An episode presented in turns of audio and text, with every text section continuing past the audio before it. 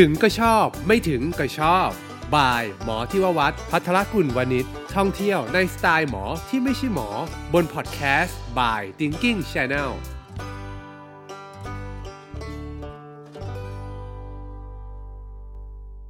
ถึงก็ชอบไม่ถึงก็ชอบกลับมาอีกแล้วนะครับ มาพร้อมกับผมที่ววัดพัทรกุลวณิชที่จะพาท่านผู้ฟังไป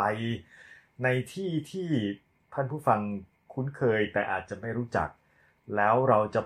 พาท่านผู้ฟังไปถึงบ้างไม่ถึงบ้าง แล้วก็พยายามนะครับ พยายามจะไปให้ถึง แต่มันไปไม่ถึงสักทีหนึ่ง แต่แอบเชื่อลึกๆว่าท่านผู้ฟังก็คงชอบอยู่เหมือนกันนะครับวันนี้เราจะมาตามกลิ่นน้ำปลาไปที่ฮานอยกันต่อนะครับ ครั้งที่แล้วครั้งครั้งก่อนนี้ เราได้รู้จัก เบื้องต้นของน้ำปลากันมาแล้วนะครับว่าน้ำปลาเนี่ยมันเกิดขึ้นจากทางแอฟริกานะครับ แล้วจากแอฟริกาเนี่ยพวกกองทัพโรมัน ก็ตีไปจนถึงแอฟริกาเหนือนะครับ แล้วก็ได้ไอ้น้ำปลาเนี่ยมาจากการรบนะครับ ไปรบกันก็ก็ไปเอาวัฒนธรรมเข้ามาด้วยนั่นแหละนะครับวัฒนธรรมการกินก็เป็นหนึ่งในนั้น เอามาเสร็จปุ๊บก็มาแพร่กระจายต่อ ผ่านมาจากการที่เนี่ยรบไปจนยันเปอร์เซีย เปอร์เซียได้มาก็เอามากระจายต่อลงไปสู่อินเดีย จากอินเดียก็ลงไปที่เอเชียใต้นะครับ บางส่วนก็ไปทางจีนแล้วก็ไปทางจีนตอนใต้ นั่นคือ จุดกำเนิดของน้ำปลา ซึ่งทำให้เราเนี่ยมีเครื่องปรุงที่เป็นสิ่งมหัศจรรย์ของโลกที่อยู่ที่บ้านเรานะครับ ทางฝั่งยุโรปเนี่ยเขาไม่มีนะครับน้ำปลาซีอิ๊วเขาก็ไม่มีนะครับเขาก็มาเอาซีอิ๊วไปจากทางจีนนี่เองนะครับ แล้วก็ไปพยายามทำลอกเลียนแบบ แต่ออกมาแล้วก็ไม่เหมือนนะครับ ออกมาไม่เหมือน แต่สิ่งที่ได้มาก็คือได้อีกรสชาติหนึ่ง ซึ่งเขาก็ชอบกัน นั่นก็คืออย่างเช่นอะไรล่ะครับซอสแม็กกี้นะครับมันก็คือซีอิ๊วขาวจากทางเอเชียนั่นแหละ แล้วพอเอาไปทางนู้นเขาก็หมักในแบบของเขาแล้วก็ทำในแบบของเขาก็ได้ในแบบนั้นไปเหมือนกัน ทีนี้เรากลับกันมาที่ฮานอย หลังจากที่ผมบอกว่า โอ้โห การไปฮานอยเนี่ยมันทำให้ผมได้เปิดโลก ทั้งเรื่องอาหารนะครับมุมมองที่มีต่อเวียดนาม แล้วก็ได้รู้จักวัฒนธรรมของ ชาวเวียดนามมากขึ้น อย่างหนึ่งที่ผมเห็นเนี่ยนะครับคือคนเวียดนามเป็นคนขยันมาก และเป็นคนไม่เกี่ยงงานเลย นี่คือจุดสำคัญอันหนึ่งนะครับที่ผมเจอ ก็คือตอนที่เราไปกันเนี่ยมันมันเป็นการไปร่วมงาน Asia Link Sketch Walk ซึ่งเป็นงานที่พวกชอบวาดรูปชอบเดินเล่น ในเมืองเก่าออชอบพบปะพูดคุยกับคนที่มีคอเดียวกัน ชอบหาของอร่อยกินชอบศิลปะวัฒนธรรม แล้วก็ไม่มีฟอร์มนะครับคนกลุ่มพวกนี้เขาก็จะจัดงานเป็นงานที่เรียกว่า Asia Link Sketch Walk ครั้งแรกที่จัดกันเนี่ยเราจัดกันที่กรุงเทพนะครับกรุงเทพเป็นต้นแบบให้กับ ที่ต่างๆของเขาของที่เขาจะจัดต่อไปนะครับ จัดที่เวียดนามที่ฮานอยเนี่ยเป็นครั้งที่ 4 ก็เขาก็ไปจัดในส่วนที่เป็น Old Quarter นะครับ ก็คือในโซนที่เป็นเมืองเก่า ซึ่งน่าสนใจมากนะครับ ตรง Old Quarter เนี่ยเขาก็มีโอ้โหจะเรียกได้ว่าเป็นเมืองเก่าเป็นพันปีเลยนะครับ ที่ จะว่าไปแล้วเนี่ยเขามีพระราชวังเก่าที่ฮานอย แต่ว่ามันออกจาก Old Quarter ไปหน่อยหนึ่งผมไม่ได้ไปนะครับ ก็คืออย่างที่บอกนะครับว่าพอเราไปเจอเพื่อนคอเดียวกันจากหลาย ๆ ชาตินะครับเอเชียลิงเนี่ยคือเอเชียเลยนะครับ ทุกประเทศในเอเชียมาลิงก์กับเราได้หมด นอกจากเอเชียแล้วเนี่ยยังมีเช่นออสเตรเลีย อยากมาก็มาได้นะครับ อเมริกาก็มาร่วม ก็มียุโรปบางประเทศนะครับ อย่างเช่นเนเธอร์แลนด์อย่างเงี้เขาก็ได้ข่าวแล้วเขาอยากมาร่วม เราก็ไม่ได้ปิดกั้นนะครับ ก็ให้เขามาร่วม ซึ่งสนุกสนานมาก พอสนุกสนานกันมาก มันก็ไม่ต้องไปไหนนะฮะเดินวนชนกันไปมาอยู่ในโซนเมืองเก่าของฮานอย แล้วมันสนุกครับมันสนุกตรงที่ว่าอย่างที่บอกครับว่าฮานอยเนี่ยเป็นเมืองเก่า เป็นเมืองที่มีมีประวัติศาสตร์ยาวเป็นพันปีเลยนะครับ แล้วก็เป็นเมืองที่มีวัฒนธรรมผสมผสานอย่างกลมกลืน ทั้งเรื่องของอาคาร สถาปัตยกรรม ภูมิสถาปัตยกรรม เรื่องของผู้คน วิถีชีวิตความเป็นอยู่นะครับ ซึ่ง มันมีความผสมผสานกลมกลืนกันมาก เวียดนามเนี่ยจะว่าไปแล้วเนี่ยนะครับเขาก็เคยตกเป็นเมืองขึ้นของจีนอยู่นานมากวัฒนธรรมส่วนมากรากเง่าของวัฒนธรรมเนี่ยเเขาก็ซึมซับวัฒนธรรมจีนมาเยอะเลยนะครับ ก็ยังมีงานตรุษจีนมีอะไรแบบแบบนี้อยู่ แต่ก็น่าแปลกเหมือนกันว่าคนเวียดนามก็ไม่ชอบ ไม่ชอบให้คนอื่นไปบอกว่าเขาเป็นคนจีนนะครับ ก็อาจจริงจริงๆก็น่าจะมีปมในเรื่องการเมืองเรื่องอะไรอย่างนี้อยู่ด้วยนะครับ แต่เอาละครับเราไม่คุยกันถึงเรื่องการเมืองมากนะก็แค่แบบพอรู้ก็พอ แล้ววัฒนธรรมที่ผสมผสานเนี่ยแสดงออกมาให้เห็นในตัวสถาปัตยกรรมนะครับ สถาปัตยกรรมของเขาเนี่ยนะครับท่านผู้ฟัง มันมีความผสมผสานแบบเออเป็นยุโรป แล้วเป็นยุโรปจากฝรั่งเศสด้วยซีทำไมเลยครับ ก็เป็นเพราะว่าเวียดนามก็เคยตกเป็นเมืองขึ้นของฝรั่งเศสอยู่นานมากเลยเหมือนกันนะครับ แล้วกว่าเวียดนามจะปลดแอกตัวเองออกมาจากฝรั่งเศสได้เนี่ย ก็ถูกฝรั่งเศสครอบงำหลายๆเรื่องเลยทีเดียวนะครับ มีเรื่องอะไรบ้างที่ถูกครอบงำเเรื่องเรื่องตัวหนังสือ มีอักษรเวลาเขียนเนี่ยนะครับ ภาษาเวียดนาม ใช้เป็นตัว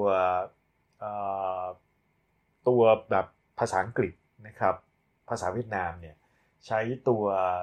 อักษรเป็นภาษาอังกฤษ แต่มีอักษรแบบฝรั่งเศส แล้วก็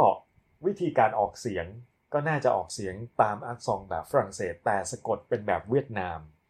ซึ่งอันนี้ยากมากนะครับ ผมไม่สามารถ ไม่สามารถเลยสำหรับภาษาเวียดนามนะครับ จริงๆจะว่าไปก็ไม่สามารถเลยทุกภาษา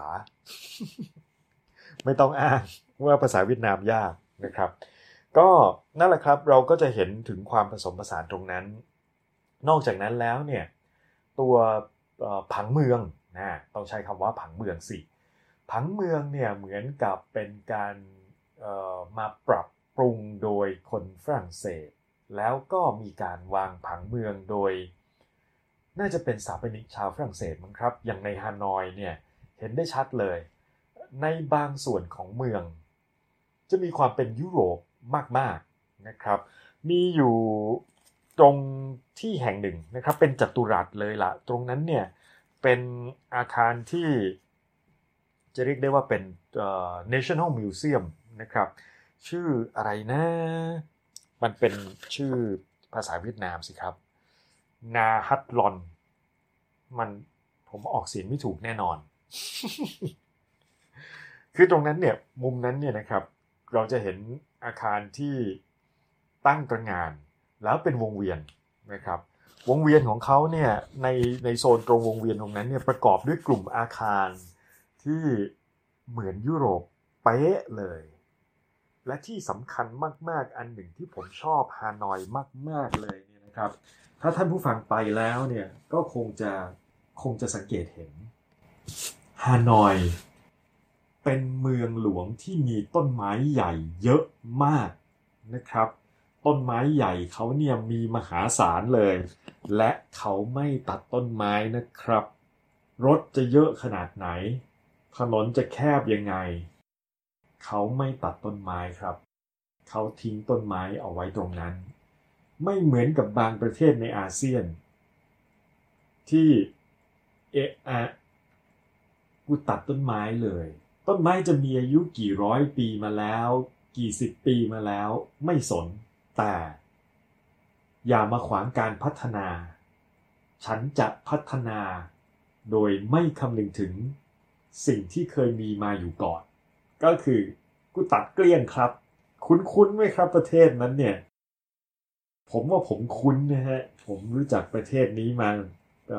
พอสมควรแล้วผมมีความรู้สึกว่า เอ๊ะทำไมมันไม่คิดกันถึงเรื่องของสิ่งที่เขามีมาก่อนล่ะ ทำไมไม่เคารพเขาล่ะนะครับอะไม่บ่นฮะเพราะบ่นไปเนี่ย มันก็ไม่ไปเข้าหูไปสะเทือนอะไรกับคนที่จะต้องดูแลรับผิดชอบเรื่องพวกนี้เลยแม้แต่น้อยนะครับ เพราะว่าเราก็พูดเรื่องนี้กันมามากมายนะครับทำตัวอย่างให้เห็นกันมามากมาย ขอก็แล้วอะไรก็แล้วก็ยังนะครับ แต่ท่านผู้ฟังทราบไหมครับว่าต้นไม้ที่เยอะแยะมากมายของเวียดนามนั้นเนี่ย มันช่วยมาก ๆ ในช่วงปลายปีที่ผ่านมา สิ่งหนึ่งที่เกิดขึ้นที่เวียดนามไม่ต่างจากเราเลยครับ ในช่วงเดือนตุลาประมาณต้นเดือนถึงกลางเดือน ประมาณครึ่งเดือนแรกของตุลาคมเมื่อปี 2019 นะครับ สิ่งที่เกิดขึ้นคือที่เวียดนามมีฝุ่น PM 2.5 ไม่ต่างจากบ้านเราครับ เป็นเพราะว่าที่ฮานอยนะครับ มีพื้นที่ที่เป็น อากาศปิดเนี่ยเยอะพอสมควร แล้วในช่วงนั้นนะครับเป็นช่วงที่เป็นหน้าฝน ปลายปลายหน้าฝนก่อนจะเข้าฤดูหนาว จะเรียกว่าเป็นฤดูใบไม้ร่วงก็ยังไม่เห็นใบไม้ร่วงสักใบนะครับเรียกไม่ได้เหมือนกัน เพราะนั้นก็เลยเรียกว่าปลายฝนต้นหนาวแล้วกัน อากาศมันจะปิดนะครับ แล้วก็ที่เวียดนามเนี่ยที่ฮานอยเนี่ยนะครับ จริง ๆ เวียดนามทั้งประเทศนั่นแหละ อย่างหนึ่งที่เยอะมากๆเลยคือมอเตอร์ไซค์ไอ้นี่น่ากลัวมากครับ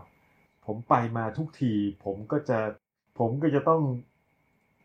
เสี่ยงกับมอเตอร์ไซค์ทุกครั้งนะครับ แล้วด้วยความทะเลอทะล่าของผมด้วยแหละ ด้วยความที่บ้านเราชินกับบ้านเราใช่ไหมฮะเวลาข้ามถนนเนี่ยเราจะมองขวามองซ้าย และมองขวาเอ๊ะหรือมองใช่ เราต้องมองขวามองซ้ายและมองขวา เพราะว่ารถเรา รถบ้านเราขับชิดซ้าย เพราะพวงมาลัยขวา รถที่เวียดนามขับชิดขวา เพราะเป็นรถพวงมาลัยซ้าย จึงต้องมองซ้ายก่อน มองขวาแล้วมองซ้ายอีกทีแล้วค่อยข้าม ปรากฏว่าไม่ครับ ที่เวียดนามเพื่อนที่นั่นบอกว่า ไม่ต้องมอง ข้ามไปเลย เขาไม่ชนเองหรอก เดินไปเถอะ อย่ายึกยักผมก็มันอดไม่ได้ไงครับ มันก็ต้องมองพอมองเสร็จปุ๊บรถมันจะชนเอาหลายหนเลยล่ะ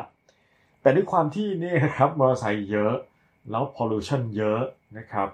มันจึงมีฝุ่นฝุ่น PM 2.5 หนักหนาสาหัสเลยทีเดียว แต่ด้วยความที่ต้นไม้ของเขามีมากครับ ปัญหาฝุ่น PM 2.5 จึงไม่หนักหนาสาหัสเท่ากับกรุงเทพ หรือเชียงใหม่ หรือในประเทศไทยหลาย ๆ เมือง เพราะต้นไม้เลยครับ ผมไปเนี่ยผมรู้เลยว่า เออ หายใจผิดกันนะครับ แล้วก็ต้นไม้เนี่ยช่วยแอบสอบช่วยดูดดูดไอ้ซับความฝุ่นทั้งหลายแหล่ของเขาเนี่ยให้มันเบาบางลง โอ้โห ตอนกลางคืนเนี่ยนะครับท่านผู้ฟังเห็นปุ๊บเนี่ยตกใจเลยที่ฮานอยคือเป็นหมอกเลยนะครับ ไอฝุ่น PM 2.5 บ้านเราในช่วงพีคเนี่ยก็เป็นแบบเดียวกันเลย นี่ครับนี่เป็นตัวอย่างอันหนึ่งที่การเคารพและไม่ตัดต้นไม้ และนี่คือสิ่งดีอีกสิ่งหนึ่งที่ฝรั่งเศสทิ้งเอาไว้ให้กับฮานอยและเวียดนาม นั่นก็คือผังเมืองที่ดีนะครับ รถนิยมในแบบตะวันตก แล้วก็การรักษาต้นไม้เอาไว้ ซึ่งตรงนี้แหละทำให้คนที่ฮานอยเนี่ยยังสดชื่นได้อยู่ แม้จะมีฝุ่น PM 2.5 ก็ตามนะครับ นี่เรายังกันไปกันไม่ถึงไหนเลยนะครับ เราก็ยังวนเวียนอยู่กับเรื่องราวรอบๆของฮานอย เดี๋ยวครั้งถัดไป ไปดูกันซิว่า ไอ้ตามกลิ่นน้ำปลาไปฮานอยเนี่ย มันจะเจอน้ำปลาแล้วหรือยัง ตอนนี้ขอลาท่านผู้ฟังไปก่อนนะครับ แล้วกลับมาพบกับทิววัฒพัทรกุลวณิชในถึงก็ชอบไม่ถึงก็ชอบใหม่ในตอนถัดไป โปรดติดตามนะครับ ถึงก็ชอบไม่ถึงก็ชอบ บาย หมอที่ววัดพัทรกุลวณิชท่องเที่ยวในสไตล์หมอที่ไม่ใช่หมอ บนพอดแคสต์บาย Thinking Channel